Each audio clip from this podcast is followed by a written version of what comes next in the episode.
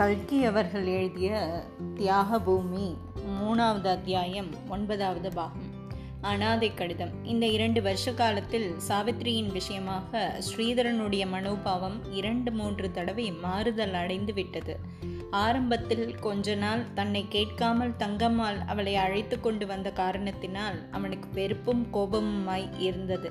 போக போக சரிதான் இந்த பிராப்தத்தை கட்டி கொண்டுதான் மாரடித்தாக வேண்டும் போல் இருக்கிறது. அதனால் நமக்கு என்ன கஷ்டம் வந்தது?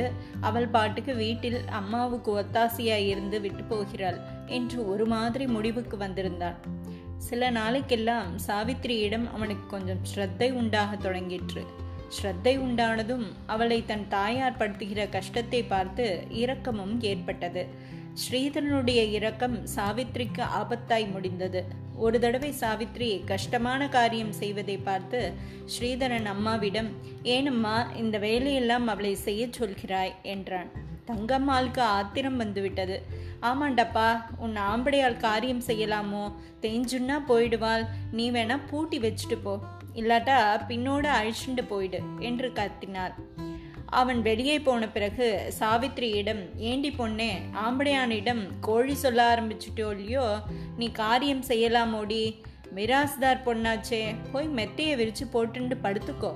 நான் தான் ஒத்தி இருக்கேனே இந்த வீட்டில் காரியம் செய்யறதுக்கு என்று சரமாரியாய் பொழியத் தொடங்கினார். இம்மாதிரி சாவித்ரிக்கு ஸ்ரீதரன் பரிந்து பேசிய ஒவ்வொரு தடவையும் அவளுக்கு அதனால் கஷ்டமே நேர்ந்தது ஒரு நாள் சாவித்ரி மாவு எடுத்து கொண்டிருந்த போது ஸ்ரீதரன் பார்த்து விட்டான். உன்னை யார் மாவு இடிக்க சொன்னது? வீட்டிலே வேலைக்காரி இல்லையா? என்று ஸ்ரீதரன் கோபமாய் கேட்டான். சாவித்ரி அவனுடைய கோபத்தை தணிக்கும் நோக்கத்துடன் அம்மா தான் இடிக்க சொன்னா என்று சொல்லிவிட்டாள். ஸ்ரீதரன் அம்மாவிடம் போய் இதென்னம்மா நான்சென்ஸ் இவளை என்னத்துக்காக மாவிடிக்க சொன்னாய்? என்று கேட்டான். அப்படி சொல்லு தகடிகை என்றாள் தங்கம்மாள். நான் என்னடா அப்பா சொன்னேன்? கொஞ்ச நாள் போனால் ஆம்படையானும் பொண்டாட்டியும் ஒன்னா போயிடுவேன் நான் தான் நான் சென்ஸா போயிடுவேன்னு சொன்னேனா இல்லையா? என்று வாக்கு பளிச்சதா என்று கூச்சலிட்டார் பிறகு சாவித்திரியை கூப்பிட்டு ஏண்டி பொண்ணே நானாடி உன்னை மாவிடிக்க சொன்னேன்? என் மூஞ்சியை பார்த்து சொல்லடி என்று கேட்டார் சாவித்ரி பயந்து போய் பேசாமல் இருந்தாள். பார்த்தியொல்லியோடா கள்ளி மொழி முழிக்கிறதே? என்றாள் தங்கம்மாள் ஸ்ரீதரனுக்கு ரொம்ப கோபம் வந்துவிட்டது. ஏண்டி பொய்யா சொன்ன? என்று சாவித்ரியின் கன்னத்தில் ஒரு அறை அறைந்துவிட்டு போய்விட்டான்.